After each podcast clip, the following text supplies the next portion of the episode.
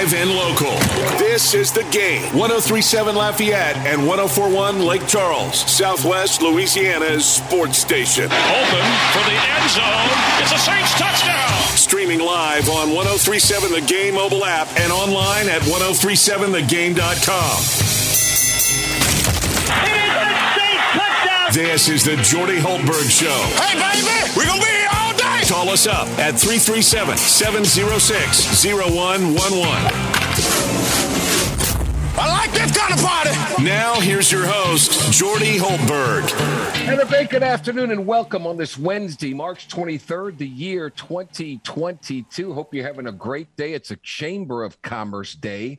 Um, finally, the bad has gotten out of the way. Our prayers and thoughts to those in Arabi outside of New Orleans with that tornado situation. Let me tell you what we have on the docket for you today. LSU's about to start an introductory press conference of Matt McMahon, the new LSU men's basketball coach. We will take you there live and listen to um, his comments and some questions. And then when uh, when that's over and done, we will start our show. So we're just waiting for the heads up from LSU. Uh, on that, um, Zion Williamson's out dunking. What's the reason? Uh, for that, well, we'll explain that. Justin Napoli will join us, uh, one of our NBA analysts. Chris Rosvoglou will join us again today. Another blockbuster trade. The Kansas City Chiefs have shipped Tyreek Hill to the Miami Dolphins for um, five draft picks. Miami has agreed to a four year $120 million extension with the six time Pro Bowl wide receiver. We'll talk about that. We'll talk about Terron Armstead going to Miami. Uh, so, what are the Saints going to do? They've got money, they've got uh, draft picks. Are they done in free agency? We'll figure that out with Chris Rosvoglou, and then Michael Huguenin will join us for another edition of Hump Day with Huguenin. We'll talk all things college sports, including the Sweet 16. So that's what's on the docket today. But Matt McMahon is the new head basketball coach at LSU. He's agreed to a seven-year, uh, $23 million contract that will pay him 2.6 million this year. I met him at the LSU women's uh, uh, NCAA playoff game. Uh, very humble, very nice man. Um, and we will see what he has to say, what his philosophy is. So we hope you sit back, relax, and enjoy as LSU introduces the new head basketball coach, Coach Matt McMahon, who tra- leaves from Murray State, where he had a 70% winning percentage. And now he comes to LSU with unknown sanctions awaiting, but he took the job because he wants to be here. It's a Power Five school. So we head out to LSU and the presser as we introduce to you Matt McMahon, the new head basketball coach of the Tigers. Jordy Hultberg is known far and wide as the blonde bomber for the perfectly feathered golden mane he rocked back in the day at LSU.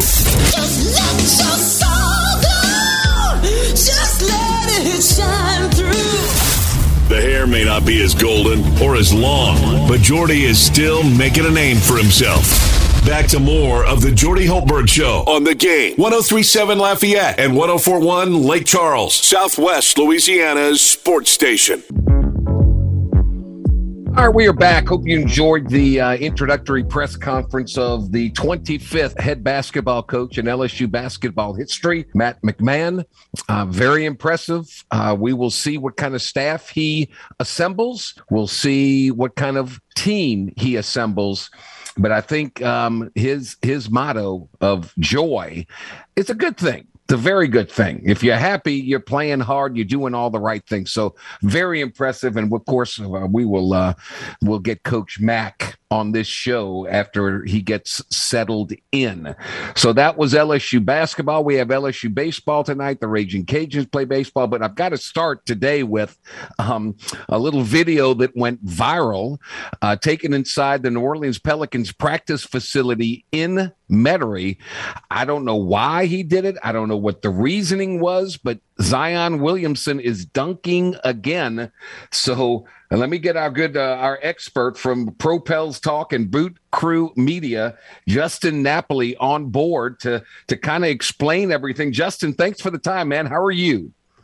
Good, Jordy. Uh, very exciting time. A lot of uh, a lot of things to talk about. Hope you're doing well. Excited for the um, new hire for LSU basketball as well. So that's a lot of Yeah, exciting stuff he- going on. Yeah, I think he's going to be a good one. So I was under the impression that Zion was not able to do much, that he wasn't doing much, and that he wasn't going to play at all this season and get ready for next season. Now you've got this video clip that shows him uh, leaving the board, uh, throwing the ball off the backboard, catching it, going between his legs, and dunking. Why? What's the message here? Uh, funny you said, Jordy. Yeah, we, uh, we, I was doing a podcast with uh, Jake Madison last night, and uh, we were talking about it. And it's a clear message uh, from my perspective is that you know Zion's had a lot of negativity around him the last eight to ten months, and he's not used to that. And I think his camp uh, was genius for doing this, basically changing the narrative, right? So now the video basically shows Zion doing this ridiculous dunk. And Right. I think that they're sending a message saying that, hey, he's ready to go. But at the same time, I think everyone's asking the wrong question. I think the question should be, is he conditioned enough to play? Um, I think that, yes, anybody, Zion can do a lot of, a lot of things a lot of people can't do. Um, and the athleticism is out of control, and it looks like his foot's great. But at the end of the day, you can dunk and not be in shape. So I think this is a message saying that, hey, we're ready to take this seriously. Hey, you know, let, let's let's start ramping this up and see if we can start helping out the ball club because now today, you know, the video goes viral, Jordy, and then now today, all of a sudden, he's cleared for one on one. So there's a video of him going one on one with Corey Brewer, uh, and Okay. not going to lie to you, the video looks insane. I mean, he's got the quickness, he's got the explosiveness, but I, I don't, I'm not trying to get too far ahead of everybody um, because he's still that condition. It, it's it's it's one thing to do a dunk; it's another thing to play five on five with the best guys in the entire world. So, you know, the the, the video is awesome to see. It's great to see the Zion um, progressing, but I think everybody needs to pump the brakes a little bit. I don't think he's ready to return just yet. Okay, the first thing that popped into my mind, and maybe this is a, a, a negative, but I've seen this before. Um, there was that time, and he was hurt. He came back. They put him on a minutes restriction, and that seemed to be the big conflict between the front office and Zion's people and Zion the first thing I thought of was, well, he's not going to play this year, but he's showing this donkey. I, I know about the being in condition, but it seemed to me you could read between the lines again. Am I crazy that okay, the front office saying one thing, Zion's trying to put out Right. something else? It seems like it's trying to cause this this murky waters again. And, and Jordy, that's why it's smart on his. I, I'm not saying it's smart in general to do it. It's smart from his perspective because of all the negativity. Now you go on Twitter, you go on Instagram. I'm getting questions. Why isn't he playing? Why isn't he playing? He looks healthy. And now they're trying to change the narrative, right? Of like, oh, well, maybe this is the front office and Aaron Nelson and David Griffin holding him back and things like that. People need to all like just slow down and realize one, it's a good video. It's good to see Zion healthy. Two, he still has to be conditioned to play. So Yeah. you know it better than anybody, Jordy. Basketball know. Being in shape, and then there's being in shape, and then there's being in Yeah. basketball shape. Right. Um, it's, a, it's, it's Right. two differences. So um, the video's great. It's good to see him progressing. Um, we'll see. You know, he's doing one-on-one stuff today with Corey Brewer. I'm sure he'll get into three-on-three, five-on-five. But you know, another thing I wanted to bring up that people are really forgetting is one, he's never played a second under Willie Green. He doesn't probably know much of the offensive scheme. God knows if he knows the playbook. He's never played with Herb Jones. He's never played with C.J. McCollum. He's never played with Jonas Valanciunas. So I mean, the list goes on and on. Like there's also that chemistry issue as well. So you know, there's 10 games left in the year. If this was game 35. It'd be a Right. different, uh, you know, different narrative. But this is there's 10 games left. So it's a crazy story. It's a crazy, you know, because Shams said that he's out for the year. He clearly doesn't look like he's out for the year. But it sure looks good, doesn't it? And you start Mm. imagining, man, what what would it be like with Valanciunas and Zion and Brandon Ingram and C.J. McCollum and Herb Joe, man? And you come off the bench with Alvarado and some of these other guys. It's just fun to think about. Oh yeah, I mean, and listen, like this should show you for next year that this team can be serious if they're fully healthy. But um, you know, the la- everyone wants to make the play in. I think that this stretch coming up against you know the Bulls, the Spurs, and the Lakers, especially the Lakers on Sunday. It's a huge stretch. There's a lot of momentum going on. It looks like B.I. is going to be back either Thursday, Saturday. Larry Nance came out and said today that he's supposed to be back tomorrow, uh, which will be a huge help coming off the bench. Um, so you know a lot of good things going on, but this video, you know, being a Pelicans fan, it's a roller coaster. uh, but this Yeah. video has turned everybody upside down um, and has everyone really, really excited. So I see the video as being a positive, but I see why Zion's camp did it. Yeah, it's fun. Uh, looks pretty good. Looks pretty good. We're talking with uh, Justin Napoli, Boot Crew Media, and Pro Pels Talk. Um, Flip flopping back and forth with the Lakers. We got a little lead over the Spurs. We're firmly entrenched as of right here, right now. Um, what do you think of the Pels' chances with ten to go? Yeah, um, really good chances in, in my opinion. So they get the Lakers uh, twice this week, this Sunday, then next Friday. Uh, one, everyone realize that you know the Lakers game on Sunday is huge because if they win that, they automatically win the tiebreaker as well. Yes. Uh, so if the if the Lakers and Pelicans would fin- were to finish with the same record, the Pelicans would then jump the Lakers with the tie record or the tiebreaker. So big game on Sunday. I like the Pelicans schedule coming up. I think it's pretty favorable.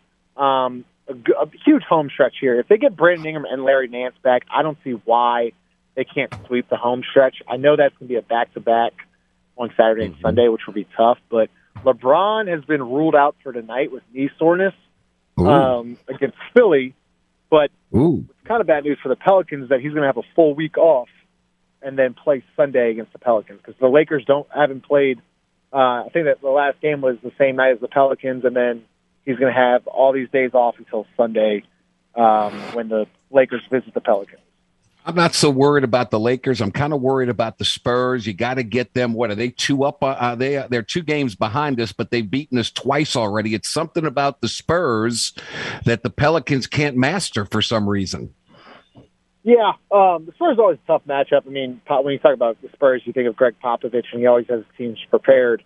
Uh, so that's never a walk in the park with them. But I really think they sent a message uh, last week when they when they came in and kind of embarrassed the Spurs. And you know, when you get embarrassed, uh, you know, you know Popovich, he got embarrassed. He got ejected or that thing in the first quarter, and he had the wink and everything like that, which was really funny. Uh, I think though that, that's gonna be a tough game Saturday, but I like our chances. You know, you get Brandon Ingram back and Larry Nance. Um, you know, they're going to be just fine. Uh, I'm not too Yeah. worried about the Spurs. I'm more worried about the Lakers, and only because of LeBron James. When you have the best player in the world uh, on on a team that you're competing against, that's that's always something to be worried about. But um, you know, big stretch coming up. I think that the big, the must win game is Sunday against the Lakers. Sunday against the Lakers. LeBron has been Jordan, let me before unbelievable. because you know I know you like me asking questions. I know you're on time. Like, what do you think of the Zion video? Like, what what's your first reaction? First reaction was looks like he was ready to play, and I wonder if he was sending a message to get the narrative off of his shoulders and back on David Griffin's shoulders. That's the first thing that popped up in my head. Yeah, yeah, I agree. I think I think that's what it is, and it, and it seems like he's being pretty successful about it because uh, everybody's talking about it. yeah, that's right. Um, uh, there's no there's no doubting his his talent and his skill set and uh, and what this team could look like. What what does the starting lineup become once Brandon Ingram returns? Um, how, how does uh, Willie navigate through that? Yeah, uh, I think it's a fair question. Um, it's going to be interesting because it's it's crazy to say, but Jose Alvarado has also been outplaying Devonte' Graham. No Um, doubt. So personally, I I I personally go with the C.J. Herb, B.I. Uh, Jackson, Jonas Valanciunas lineup with Me too. Um, Alvarado and Graham coming off the bench, and then Larry Nance coming off the bench as well. Uh, with another guy that's been playing really well is Naji Marshall. Uh, he doesn't really, you know, he doesn't do the, the flashy things, but he's doing he's he's doing a nice job in his role. He's hitting down open threes. He's playing hard uh, on defense. So I go with that starting five because that starting five is posting a really positive rating. Um, the interesting question is if if he comes back. I'm not saying Zion's coming back. What do you do if Zion is somehow cleared to play? Uh, I still don't think he's ready to start, but I do think he can come off the bench, give you 15 minutes. I really do. I, I honestly Yeah. like, like I could see Zion playing 15, 20 minutes a night and being pretty damn productive. Getting you 15 points and 10 rebounds in 15 minutes. Yeah. I could, I could definitely, definitely, definitely uh, see that one. So uh, for those real quick that haven't seen Larry Nance Jr. play for a while, um, I think that's a steal of a pickup. I really like his game. What do you see in him? Yeah, he's he's he's kind of a, a bigger version of Josh Hart, right? He, he doesn't shoot the yes, three as, yes. as well as Josh, but he's the hustle guy. He's the, the hype guy. He's the guy that you know cleans the boards, does the dirty work. He's always on the floor. He's talking. He's rebounding. He'll score. He's tough. So you know he is a bigger version of Josh Hart. And and when people see him play, you're gonna be like, oh, I, I see why um, he's been in the league for so long. If he can just stay healthy, that that that's just his biggest uh, concern. But he's going to be huge for this this bench moving forward because uh, now you can have a guy behind Jaxson Hayes, behind maybe even Brandon Ingram to give him a break, and where you don't have that steep fall off uh, that you've seen um, as of late. So Larry Nance to be a, a really nice asset moving forward. All right, we shall see. Um, we're, we're running out of time, big guy. Sorry that press conference went and uh, kind of changed, altered things up, but we'll get back with you real soon. I greatly appreciate the time. You're tremendous to talk hoops with, man. I love it. Thank you so much. I appreciate you, Jordy. Thank you. Take care. All right, Justin Napoli, Boot Crew Media and Pro Pels Talk. Zion looking good, throwing it off the board, getting up there, going between his legs with it, and throwing it down. Oh, just the thought, just the thought of that one game, winner take all, Lakers, Pels, and Zion's in there giving you 15, 18, 20 minutes. Oh, I would love it. I will take a quick time out each and every Wednesday, brought to you by Cajun Chef, famous for its Louisiana hot sauce, Cajun pickles, and Cajun spicy beans. Oh, go look for your in your favorite grocery store, your favorite restaurant. Everything tastes better with a little Cajun Chef hot sauce on it. Back to wrap up an abbreviated hour number one. Set the stage for hour number two, the Jordy Hultberg Show on the game. 1037 Lafayette, 1041 Lake Charles. We are Southwest Louisiana's sports station. He's been a star on the hardwood and in the broadcast chair. So, what's the secret to the Blonde Bomber's success? Easy. Taking time to work on his tan. You look marvelous. Back to more of the tanned and talented Jordy Hultberg on the game. 1037 Lafayette and 1041 Lake Charles, Southwest Louisiana's sports station. Do you want to see some of the most elite dunkers and exceptional ball handlers on the planet? Well, the world famous Harlem Globetrotters are returning to the Cajun Dome on Tuesday, April 5th, and you can see them live. The game, 1037 Lafayette and 1041 Lake Charles, is giving away a four pack of tickets for the family friendly show. They don't throw water on people anymore, do they? they? They throw confetti and popcorn. Back when I was a kid, they would throw water, douse you. And anyway, how do you win? Well, simply text Trotter, T R O T T E R to 68683 to win tickets to see the Globetrotters. Once again, text Trotter, T R O T T E R to 68683 to win a family four pack of tickets to see the to see the Harlem Globetrotters live at the Cajun Dome, courtesy of Southwest Louisiana's sports station. Meadowlark Lemon, Curly Neal, oh, back in the day, that was something. That was something. Um, all right, so we had the Matt McMahon press conference. He talked about elite talent, elite players, developing them. Uh, Ja Morant is certainly one of he can hang, hang his hat on. What an elite talent, kind of uh, under the radar, went to Murray State, and the rest is history. Now leading the Memphis Grizzlies. Spring football practice for LSU begins tomorrow. We'll have lots of talk on that tomorrow. The Saints, what are they going to do? They've uh, they've lost some players, no question. We'll talk with Chris Rosvoglou in hour number two and Michael Huguenin as well. It's all coming your way. Hour number two, the Jordy Hultberg Show on the game 1037 Lafayette, 1041 Lake Charles, brought to you by Cajun Chef. Everything tastes better with Cajun Chef hot sauce on it. Hour number two, straight ahead. Stick around. Live and local. This This is the game. 1037 Lafayette and 1041 Lake Charles, Southwest Louisiana's sports station. Open for the end zone. It's a Saints touchdown. Streaming live on 1037 The Game mobile app and online at 1037thegame.com. This is the Jordy Hultberg Show. Hey, baby, we're going to be here all day. Call us up at 337 706 0111. Kind party. Now, here's your host, Jordy Hultberg.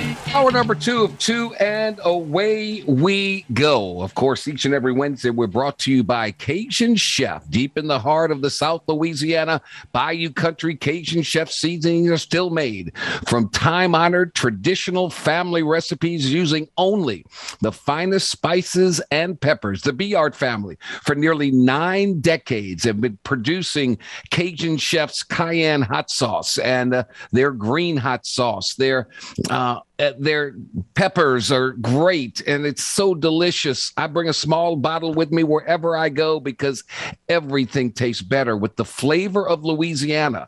Cajun Chef hot sauce. All right, we begin hour number two with the New Orleans Saints. Um, we just saw another blockbuster trade. Tyreek Hill from the Kansas City Chiefs going to the Miami Dolphins. Do the Dolphins become instant playoff contenders because they've got Terron Terron Armstead they just signed, sealed, and delivered to to help protect Tua a little bit. Well, Chris Rosvoglou has got all the latest on the Saints. He's a writer for the Spun, SI Now, Saints podcaster for Boot Crew Media. Chris, top of the afternoon, my friend. How are you? I'm I'm doing well, Jordy. Thank you for having me. And uh, it, it's pretty funny. I feel like every other day now, some blockbuster trade going down. I, I'm losing track of all this the blockbuster trade, but it's none going to the Saints. They're all leaving the Saints, whether it be a quarterback that decides to go to Cleveland or an offensive lineman that's waiting to see who the quarterback's going to be in New Orleans and decides to go to Miami. So, what are we to make of all this? Yeah, I mean, for for the Saints' perspective, I think the Terron Armstead thing, when when it comes out that he's waiting to see where Deshaun Watson's going, that that for me, it felt like the minute the Saints miss out on Watson, they're probably going to miss out on Armstead. And I think the interesting thing about Terron Armstead is his deal was it wasn't something the Saints couldn't afford. I mean, five years, right. seventy five, with the max value going to eighty seven and a half.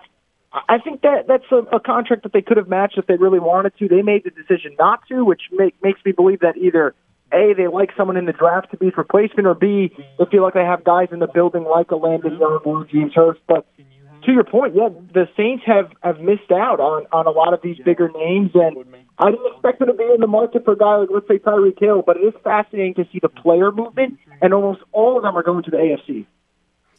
Yeah, boy, there's quarterbacks galore in the AFC. It's ridiculous. Uh, Chris, um, the Saints introduced safety Marcus Maye and defensive lineman Kentavius Street uh, on Monday. Two players that are expected to add to a defense that's become one of the best under Dennis Allen. It seems like the Saints have a defensive reputation but maybe not so sure now that Sean Payton is gone of, of what this offensive reputation is going to be. Is that is that a reason why maybe some free agents are turning their head and going elsewhere? Yeah, you know, I think when it comes to the free agent aspect, I think right now with the way the market is, I don't know really, I really don't know which game changer the Saints might value to make a, a huge run after. You know, maybe they do like Odell Beckham, but when is he going to be ready to play? What are they willing to offer? That that's a question I would have there. Uh, I think for Deshaun Watson, when you see when he goes to Cleveland, I don't think any of it has to do with him not wanting to be coached by Dennis Allen. I just think it comes down to the, the guaranteed money that he ended up getting from that yeah. deal. And had the Saints been willing to match that guaranteed money, who knows? Maybe he's playing in New Orleans next season. So uh, I wouldn't worry too much yet as to whether or not we're seeing uh, players not go to New Orleans because they now have a defensive coach. Uh, but I will mm-hmm. say the areas of, of weakness and the needs that this team has had offensively they're still there today, just like they were a couple of months ago. And I, I think that is the concerning thing so far. And it's going to be up to the Saints in, I would say, over the next couple of weeks with the third and fourth waves of free agency to maybe get a, a decent role player or two. Can they get a guy like a Valdes Scantling? He's interested in Kansas City, but can they make a push maybe for him? Do they have interest in, in LSU guys like Odell or Jarvis Landry?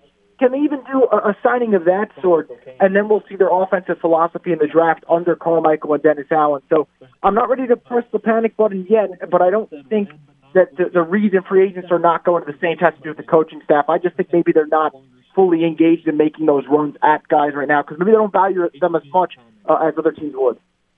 Um, Chris Rosvoglou, kind enough to join us. Uh, there's some um, free agents out there um, that uh, unrestricted for the, for the Saints. Kwon Alexander being one, PJ Williams being another. Um, are the Saints, you think, efforting to work a deal out to keep both of them? You know, I, I haven't heard much about Kwon Alexander yet. I, I could see him coming back. I wouldn't rule it out, but there really hasn't been much on his camp.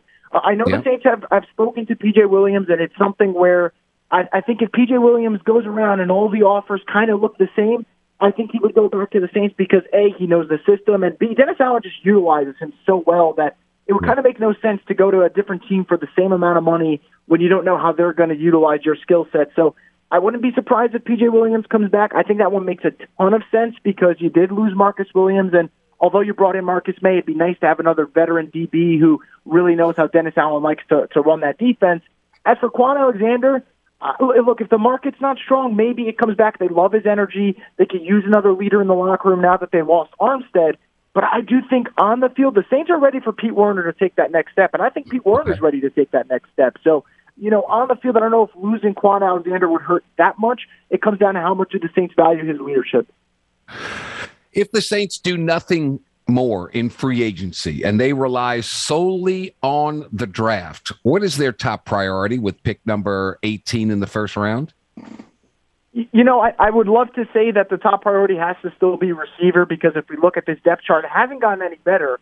Uh, and frankly, if if it you know let's say free agency stays the same, it will technically by default get a little bit worse because you take Tre'Quan Smith out of the out of the picture, and and yes, Michael Thomas does come back, but what version of Michael Thomas are you getting? That's still yet yeah. to be seen. So I think wide receiver would still be up at the top of my list. You know, one B would probably be offensive tackle if the Saints don't trust Hurst or Landon Young. If they trust those two guys to to be serviceable tackles next season, then okay, the concern doesn't become as big. But if if they do feel like, hey, neither one of those guys is cut out to be our left tackle for next season. Do you look at it, uh, Trevor Penning uh, from a Northern Iowa? That's a guy that's been on the Saints' radar. Maybe he slots in at number 18, and, and that might be their priority. But right now, I'd go receiver as 1A, and then I'd go offensive tackle as 1B. We've seen the injuries of, of uh, Jameis Winston before. Are the Saints comfortable with Ian Book uh, and, and Taysom Hill as quarterbacks in case he gets injured yet again? You know, that's interesting because we had, I believe it was Larry Holder who came out and reported that the, the Taysom Hill experiment at quarterback is most likely over. And if that's true, then that leads me to believe he won't be the backup quarterback. And if that's the case, okay, great, you can use him in that do it all role. But what happens if Jameis does go down, like you just said? It, it, you know, I, I think it opens up a lot of questions about is Ian Book ready to take that next step? Because I know it's unfair. It was a one game sample size, but Ian Book obviously wasn't ready for the moment. So is he going to be able to take that leap where he can be a serviceable backup if his number's called? Perhaps. If not, I'm not saying this would happen, but I wouldn't rule out if the Saints like a quarterback in this draft. And if they do, yeah. then maybe that guy ends up getting slotted into the number two role on the depth chart. So that could be a possibility. I wouldn't be surprised if Taysom Hill goes back in that do it all role, but you know, if push comes to shove and he had to be the backup, I've seen Taysom Hill enough to say in a couple of games that Saints can find ways to win. You just don't want to be the starter the whole year. Let me throw something out there, and you tell me if I'm cuckoo for Cocoa Puffs on this regarding Taysom Hill. Saints need a tight end. Man, he's athletic. Man, he's big. He's strong. Man, he can catch the ball coming out of the backfield. He can run with it. Would the Saints possibly tinker with him being, you know, because the tight end now is such a valuable weapon and it causes such a mismatch. And with his speed, you put a linebacker on him, he's gone. Um, I, I think I think it'd be worth the experiment. Am I cuckoo?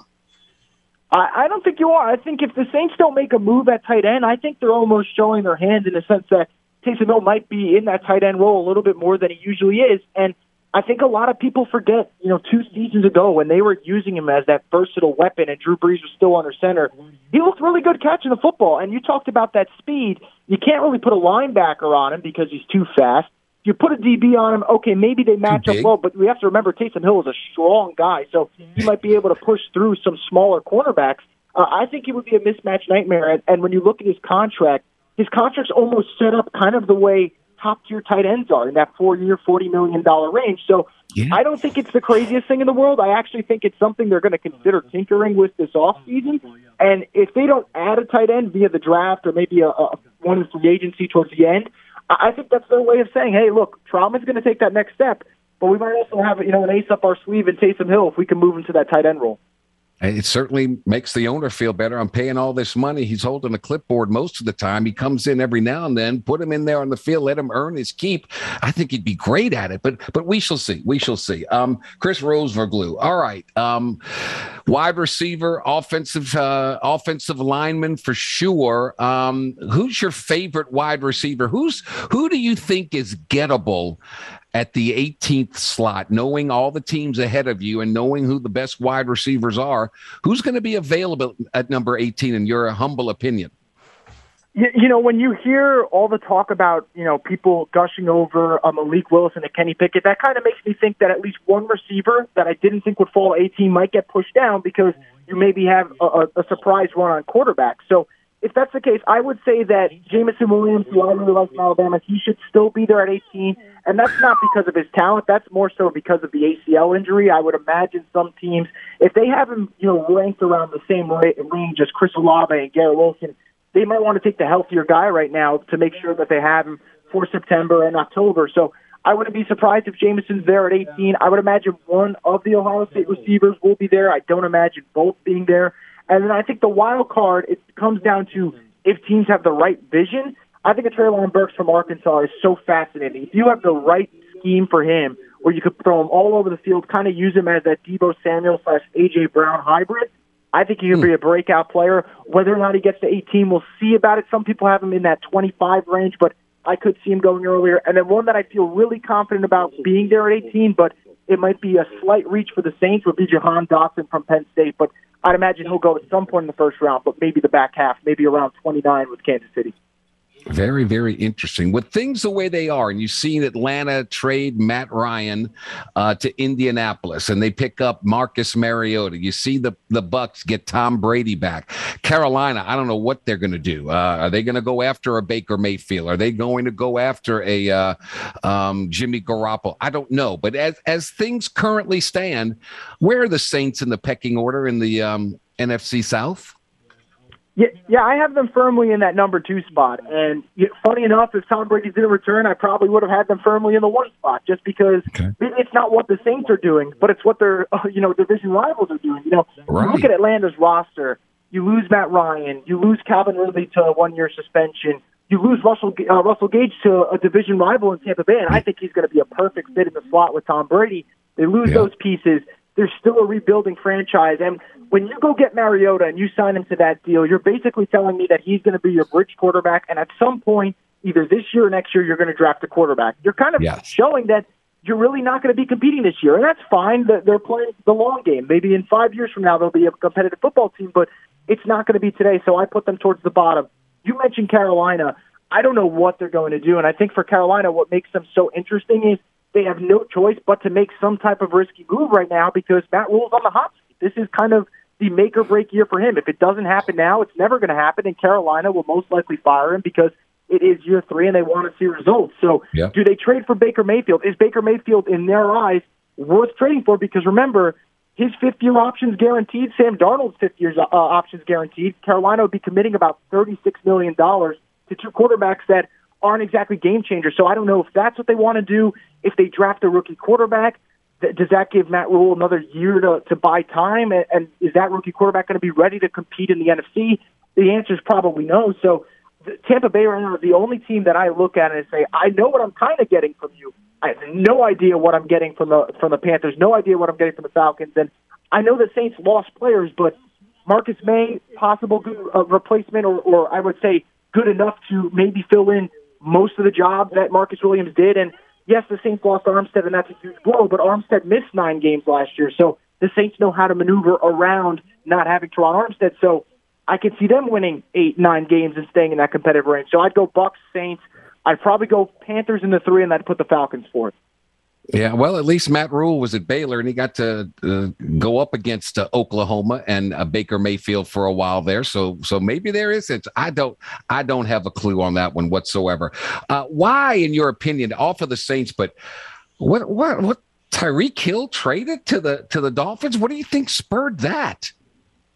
You know, it's so fascinating because it comes out that he was offered a contract that would make him one of the highest paid receivers, if not the highest paid receiver. When that happens, I would imagine that right then and there, he would just, you know, sign on the dotted line with Kansas City and he's there for life. And you get to catch passes from Patrick Mahomes. There's not much better than that. But, you know, when you see the deal he gets from Miami and it's $72 million fully guaranteed and it's 120 over four, that's almost really good quarterback money. And I wonder if it just came down to that. And, and in Tyreek Hill's sense, maybe he's thinking, I've won a Super Bowl ring already. I have all the Pro Bowl slash All Pro accolades. At this point, I'm going for the money, and, and maybe that's what it came down to. And I think for Kansas City, luckily for them, they got a haul. I mean, five draft picks. They could do a lot of damage there if they want to. Um, I think it's going to be interesting, though, to see how he looks in Miami because they have done a great job of loading their roster with offensive talent the last year and a half, drafting Jaylen Waddle, trading for Tyreek Hill, signing Terron Armstead, signing Cedric Wilson. And now we're going to get our answer about Tua. Is Tua a franchise quarterback or not? Because you're not going to find a young quarterback with this many weapons really this early in their career because Miami's just loaded up and they're going to get their answer really soon. So I'm still shocked that it happened because I thought that Mahomes and Tyreek Hill were the perfect combination for their skill sets. But on the flip side, when I see Kansas City get five picks and maybe they didn't want to spend the 30 million per year, I, I guess that somewhat makes sense. Five picks. Wow. Um, I know they need a safety because the honey badger's gone. But anyway, all right. Um, uh, do you predict anything in the next couple of days, or are we going to have to wait till right before the the draft in April, or what? What? Put on your um, get your crystal ball out. What do you foresee for the Saints? You, you, you know, for the Saints, I think uh, at the minimum, I do think they will sign a, free agent wide receiver. Whether or not that's bringing back one of their own in Tre'Quan Smith, and I know that wouldn't exactly exactly excite fans, or maybe nope. going after a veteran like an AJ Green. I, I would expect them to bring a free agent wide receiver in. There's been so much talk, and they know that they're kind of under pressure between the fan base and just looking at what the receivers did last year. They know they have to upgrade that room, and now that you know everything's just kind of quieted down and the market's not inflated anymore this is kind of the time where the Saints like to strike. They love to get guys on one to two year deals where they can make an immediate impact. You know, maybe is it is a reunion with an Emmanuel Sanders potentially. Those type of deals, those are the ones that they really like to make. And I think that whether it's today, whether it's tomorrow, whether it's Friday, maybe it's next Monday, I'd imagine within the next week the Saints are going to add to their wide receiving core because they have to. They have no other choice. This group hasn't gotten better. They know they need to get better. And I look around at their other needs, offensive tackle. Do they really want to go splurge on a guy like Duane Brown, who's an aging tackle? Probably not. So if they're going to spend money, might as well add a veteran wide receiver, and then you could still address that later in the draft because they do need help at this position group. Chris, who would you take, AJ Green or Julio Jones? Who would you prefer? You, you know, interestingly enough, at that point, I think, and and it's tough for me. I think I would still take a shot on Julio Jones. I just love, you know, the hamstring injuries concern me. But I love taking a, a chance on a guy like him who's going to be a Hall of Famer and hope that he can revitalize his career in an NFC South division that he knows well. Uh, I wouldn't yeah. mind AJ Green. I think AJ Green would still be a good fit for them. But when you think of Jameis Winston, a lot of downfield throws, a lot of throws that might be contested, and there are not a lot of guys in this NFL that I've seen over the last decade that do a better job of going up and getting the football than Julio Jones. So uh, I would take either one, honestly, because beggars can't be choosers. But if I had to yeah. pick one, I think I would go the slight lean towards Julio Jones, but who knows? Maybe he reunites with his guy Matt Ryan in Indianapolis. We shall see. Chris, thank you so much, man. Great job. As always, uh, we appreciate the time, my friend. Thank you. Thank you for having me, Jordy. You're the best. That's Chris Rosvoglou, Boot Crew Media, and all that fun stuff. He's uh, he's terrific. He really is. All right, um, college basketball fans. Uh, you know we're a day away from the Sweet 16. Yes, we'll join the action on the court during the biggest tournament of the year with DraftKings Sportsbook. Turn your team's victory into your own big win.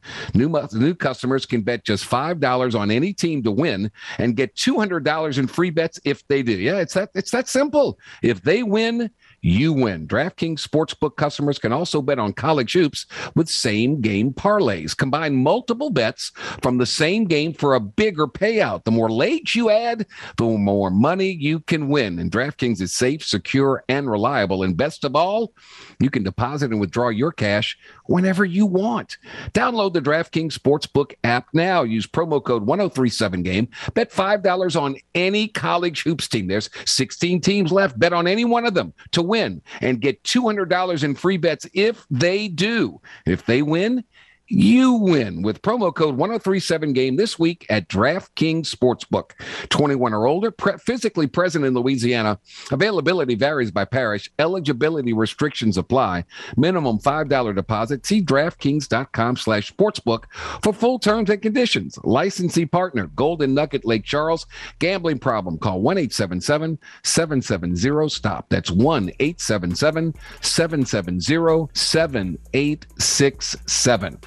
Back with more. The Jordy Hultberg Show on the game. 1037 Lafayette, 1041 Lake Charles, Southwest Louisiana Sports Station, brought to you by Cajun Chef. Spice up your life with a little Cajun Chef hot sauce.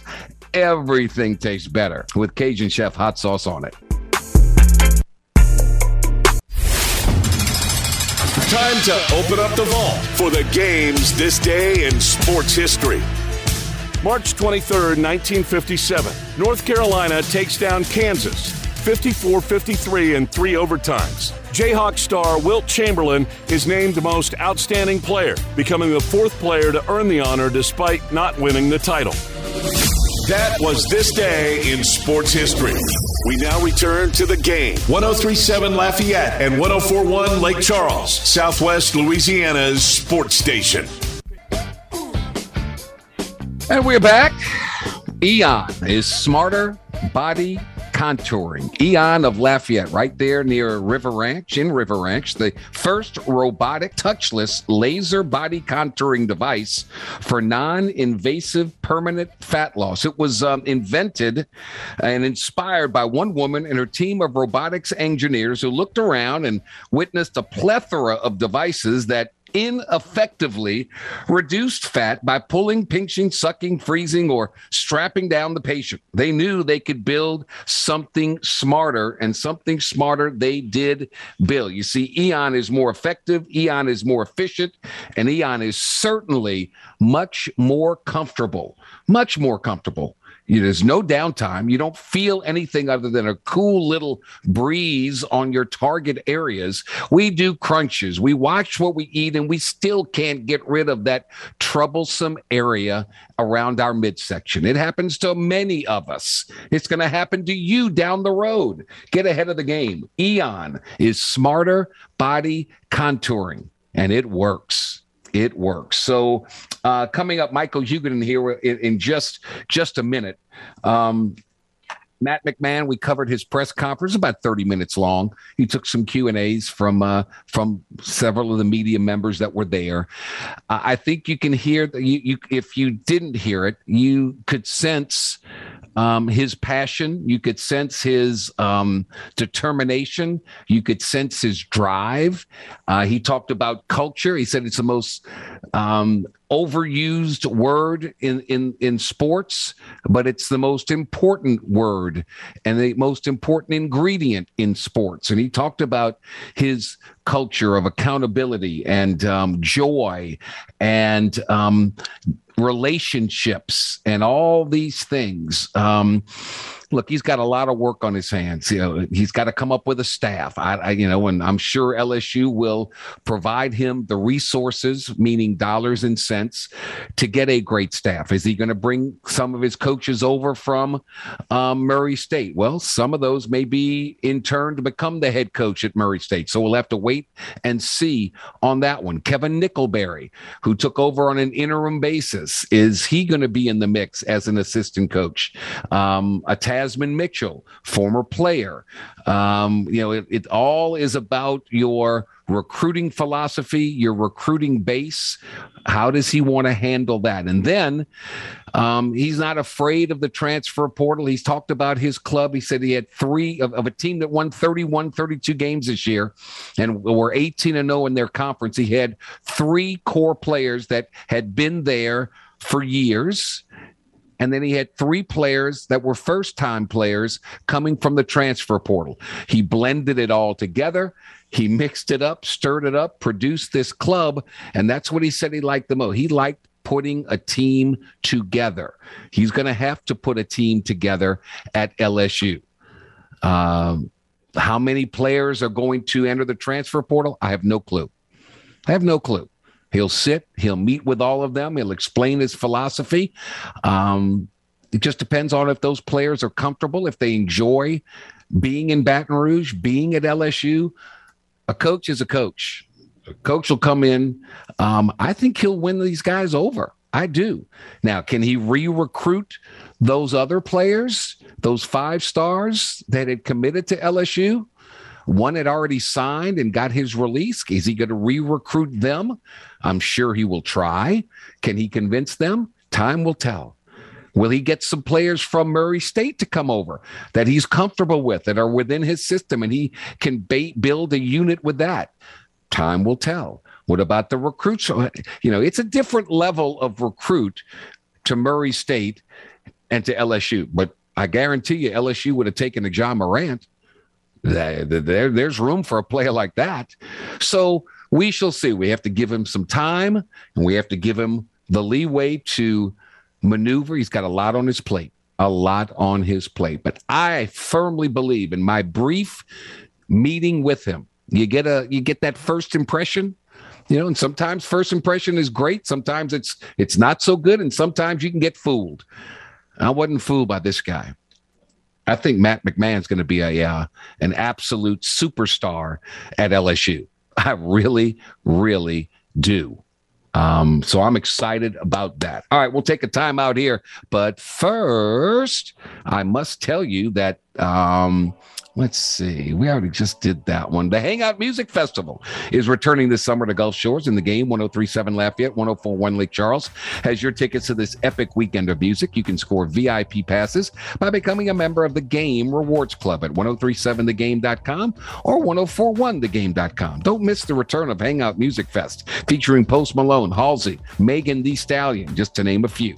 That's Hangout Music Fest, May 20th to 22nd in Gulf Shores. Win VIP passes from from the game. Southwest Louisiana Sports Station. Michael Huguenin, who's going to survive and advance in the Sweet 16? Who's going to get to the Elite Eight? We'll go over the ball games with uh, On3.com's Michael Huguenin next. After this timeout on the Jordy Hultberg Show on the game, 1037 Lafayette, 1041 Lake Charles. We're also simulcast on Stadium 32.3 and 133 on LUS Fiber. We'll be right back. The Jordy Hultberg Show prides itself on settling for nothing less than the best. You're simply the best. This thing has a variety of nauseating aspects to it. Jordy has the best takes, the best guests, and let's be honest, the best nickname. The Blonde Bomber is cool as hell. I agree. All right, let's play ball. Back to only the best on the game. 1037 Lafayette and 1041 Lake Charles, Southwest Louisiana's sports station. All right, after a great weekend of college hoops, we've had to wait, we've had to wait, we've had to wait, but the Sweet 16 is upon us. We're on the eve of the Sweet 16. Can't wait for tomorrow and for Friday. Then we get to the Elite Eight. So let, let's talk some hoops, and uh, I want to get our guests' thoughts on LSU's new hire. So let's uh, let's roll the tape. Let's do it. Uh oh. Do you know what day it is? Huh? Anybody? It's time for Jordy to break down the biggest storylines in college athletics with Mike Huguenin of On3.com. Mike, Mike, Mike, Mike, Mike. What day is it, Mike? Here is Hump Day with Huguenin. On the game, 1037 Lafayette and 1041 Lake Charles, Southwest Louisiana's sports station. Michael, what's happening, buddy? How are you?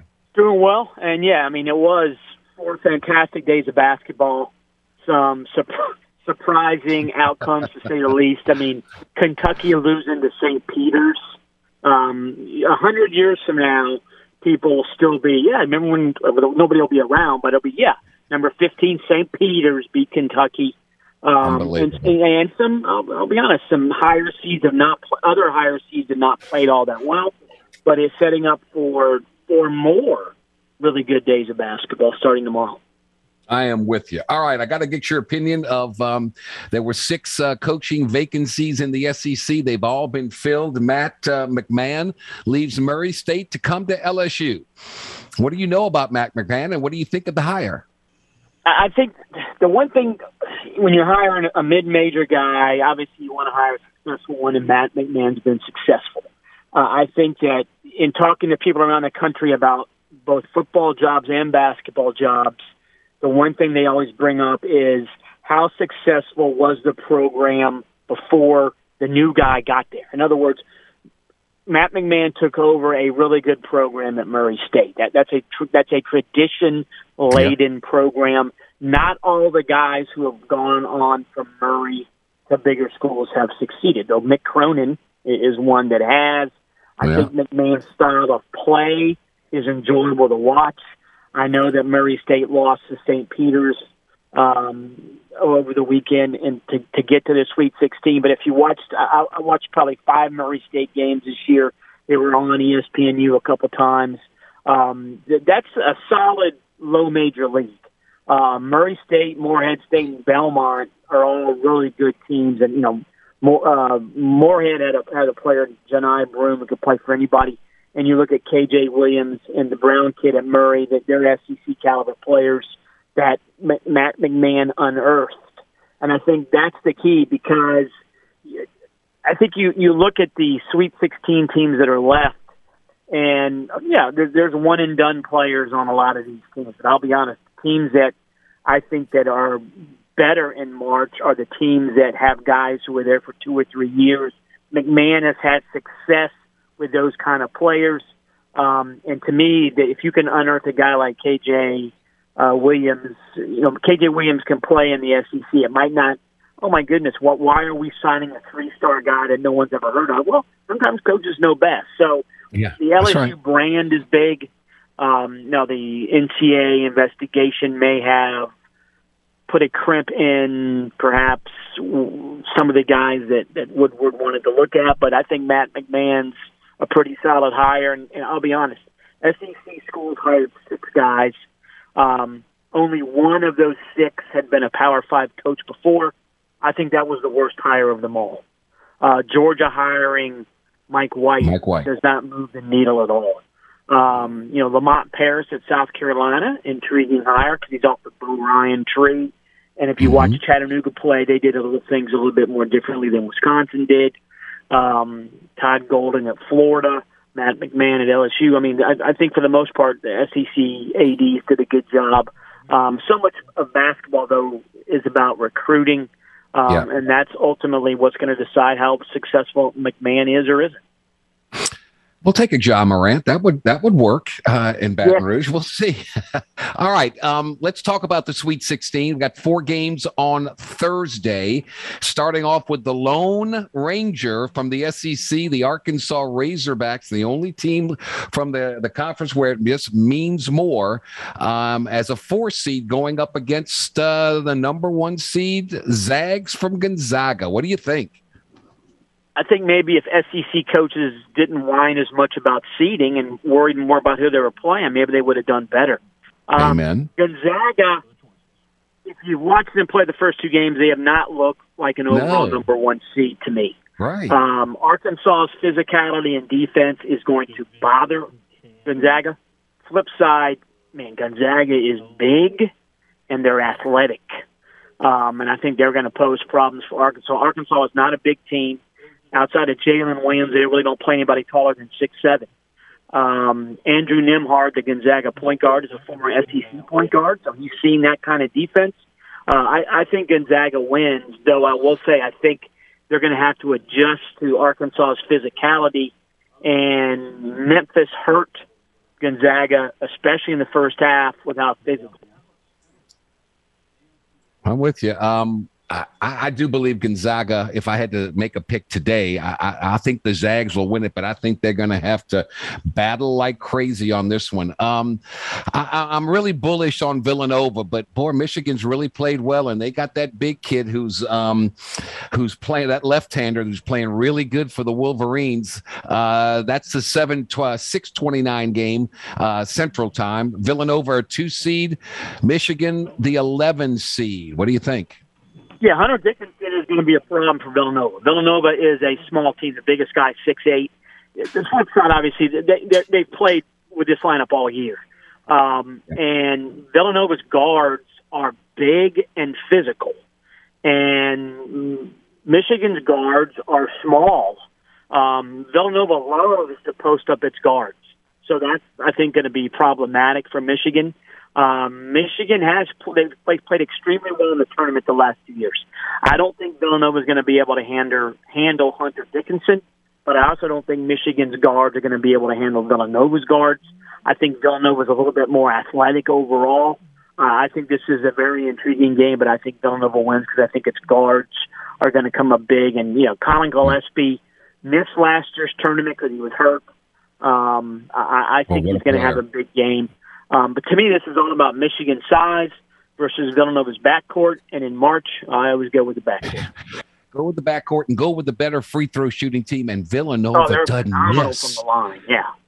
They don't miss. They're going to be the greatest free throw shooting team uh, statistically in the history of college basketball if they keep up the pace that they're doing. So we'll see on that one. All right, two nightcap games. Boy, number two, uh, number two seeded Duke, number three seed Texas Tech. I think Duke's players are going. Oh my God! Of all the teams we had to draw, why did we have to pick this team who's going to be in our jock strap all night Yeah. long?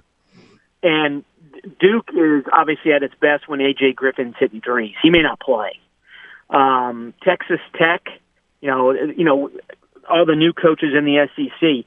Mark Adams, first year coach at Texas Tech, he went out and got six guys in the portal. Yeah. Uh, three of them start. So Yeah. you, you can turn and look at Iowa State. You can turn around a team quick using the transfer portal. So Texas Tech, per metrics, is the best defensive team in the country.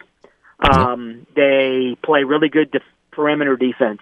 They grind on you in the lane. They're extremely physical, and they're they they turn you over a lot. Now Duke doesn't turn it over, um, but I think Duke's three point shooting is going to be huge. And if Griffin doesn't play, that's Mm. a big deal. Now P- Paolo Banchero will be the most talented player on the court. Yep. He's also Yep. an 18 year old freshman. Um, Duke, I, I wonder if they're going to be able to handle Texas Tech's physicality because Texas Tech is one of those old school teams that would have fit in the Big East in the early 80s. They lean on you, they elbow you, they knee you. It's going to be extremely physical. Um, if AJ Griffin plays and is, effective, I think Duke wins. Um, if he's not effective, I think Duke loses, which means that the all-time trivia question will be the last coach to beat Mike Krzyzewski. It will be Mark Adams. And I think this is the one game where how the officials officiate yes. the game will be uber critical. I think Yes. they want to keep Coach K in this tournament as long as they can. Do not be surprised if Texas Tech they start getting those quick whistles on some of those elbows and those pushes that sometimes you get away with. I don't think they get away with it in this one, strictly because of the conspiracy theory of Coach K. In my humble opinion, we'll see. Um, all right, the last last game of the the foursome, number one seeded Arizona versus number five Houston. Kelvin Sampson. I, I don't get it, but he keeps on winning, man. What do you think? Yeah, that's another team that went into the transfer portal. Two of their starters are transfer portal guys. Yeah. Um, it's it's an impressive defensive team. They're also extremely effective offensively because Yes. they pound the offensive glass. Yeah. They're not the greatest shooters, um, but they get a lot of their own rebounds and they get a lot of putbacks. And if you watched um, Arizona against TCU, TCU's big man, um, the, the kid, the freshman from the Houston area, had his way in a lot of respects. And TCU, um, not the most skilled team, extremely physical. Houston makes TCU look like showmen. So Um, Arizona is big. They're athletic. They rebound well. The Mathurin kid is a legit stud. Yeah. Um, But you know, TCU bothered them. Um, that's going to be extremely. I can see Houston winning. Um, th- th- that's this is another one where the refs are going to be important. And Yes. you know, everybody's look, look at the Texas Purdue game as an example. Texas is extremely physical. Um, they got called for a boatload of fouls, and Chris Beard after the game, they got called for a lot of fouls. Well, that's because you committed a lot That's of right. fouls.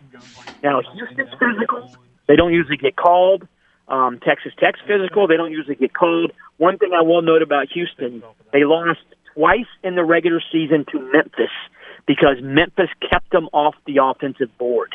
Um, Okay. Arizona has the ability to keep Houston off the offensive board as well. Yep. Phenomenal matchup. Um, I, I actually think Houston's going to take it because I think Houston's offense is underrated, and I think Arizona, all those young guys, are going to be bothered by how physical Houston is. Yeah. Yeah, very interesting. All right, um, we got about three or four minutes. Let's go uh, a minute a, piece on Friday's games. Uh, the St. Peter's Cinderella run end against Yes. the tall, talented Purdue Boilermakers. Yeah, I think Purdue's big guys, Edey and Trevion Williams, could each score 30 if they wanted. Yeah. Um, and, and I mean, St. Peter's a great story, and my assumption is Shaheen Holloway is going to be hired as the as the new coach at Seton Hall as soon as the season's over. But um, yeah, I think um, Purdue moves on. Uh, Kansas may have played the best of any number one seed out there. They play number four Providence. I hate Kansas, but my gosh, Bill Self just keeps on going on. Who, who wins this one? You know, I, th- I think Providence Providence is extremely well coached. Yep. Um, Cooley knows that I, I don't got a lot of guys who can do a lot of variety of things. He can do that. He can do that. That's all I've been asking him to do. Um, the key to me is Nate Watson.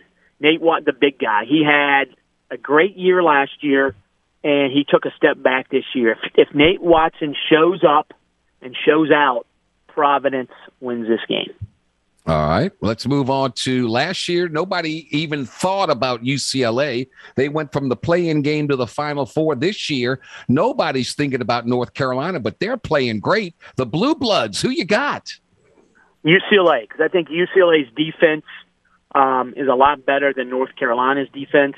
Um, I think all those UCLA guys came back for a reason. Now, Jaime Jaquez is being hurt. That's that's That a hurts. huge problem. Yeah. Um, but I think, frankly, that UCLA is both mentally and physically tougher. So I think UCLA ends the Tar Heel season. And finally, boy, I tell you what, I've been impressed with Miami. Jim Larrañaga. They take on Iowa State, who's surprised everybody. This is a 10 seed versus an 11 seed. Who keeps dancing? I think Miami because their backcourt. I mean, Larrañaga he's a phenomenal coach. Um, their guards they play a lot of junk defenses, um, and you, you have to admit the Isaiah Wong dunk on Jabari Smith. Everybody who doesn't like Auburn had to be up dancing because that six three kid threw it down in Jabari Smith's face. Yeah. Uh, Miami's fearless, and again, it goes back to if you got guards who I are like good Miami. in March um, you, you generally prevail. And I, I think Iowa State's one of those teams. Oh my God, we're actually in the Sweet 16. Yeah, we won two right. games last year, so I think that I think Miami continues on, and those guards are really, really good. I like Miami to go even further than that. We shall see. Miami Michael Huguenin Um, on three. di- and you know ahead, they were they were ten seed, but again it goes back to guards in March. Um, Charlie Moore's probably I think what forty five years old. He's played at a thousand schools. The McGusty kid is really good. The big center from New Zealand is better than people give him credit for. Um, Jordan Miller, the transfer from George Mason's really good. Another team, two starters in the in the two starters are transfer portal guys. Mike, thank you so much. We're out of time, man. Enjoy the uh, Sweet 16, buddy. And yeah, no question. Thanks, man. All right. Here's your close. Tune in next week to the Jordy Hultberg Show for Hump Day with Huguenin here on the game 1037 Lafayette and 1041 Lake Charles, Southwest Louisiana's sports station. And we're back to wrap it all up next. Here's three pieces of advice to live by. Never play cards with a guy whose last name is a state. Don't spit into the wind. And always listen to the Jordy Hultberg Show on the game.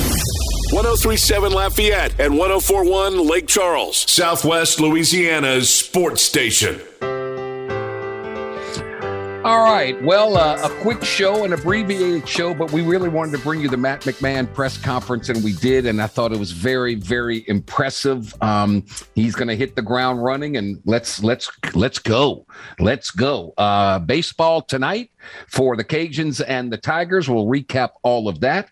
Um, plus, the Sweet 16, baby. Cannot wait. Cannot wait. Special thanks to Justin Napoli. Boy, Zion Duncan. I saw Zion play a little one on one. Oh, he looked great. He looked great. Anyway, fingers crossed on that one. Chris Rosvoglou, Terron Armstead's gone. Who are the Saints going to get? Uh, we shall see. And of course, Michael Huguenin. Uh, James, thank you so much for all you do. Thanks to uh, all of you for listening in in whatever form or fashion that you do. Thanks to our partners that make it possible each and every day. Today was brought to you by Cajun Chef. Do yourself a flavor. Try Cajun Chef. Oh, you're going to love it because everything tastes better with Cajun Chef hot sauce on it. Today's your birthday, March 23rd. Happy birthday from all of us to all of you. You share yours with the embattled but also skilled 30 year old Kyrie Irving. Uh, until tomorrow, I'm Jordy Hultberg. Stay thirsty, my friends. Do everything you can to stay healthy, my friends. And by all means, let's be happy, my friends. So long, everybody.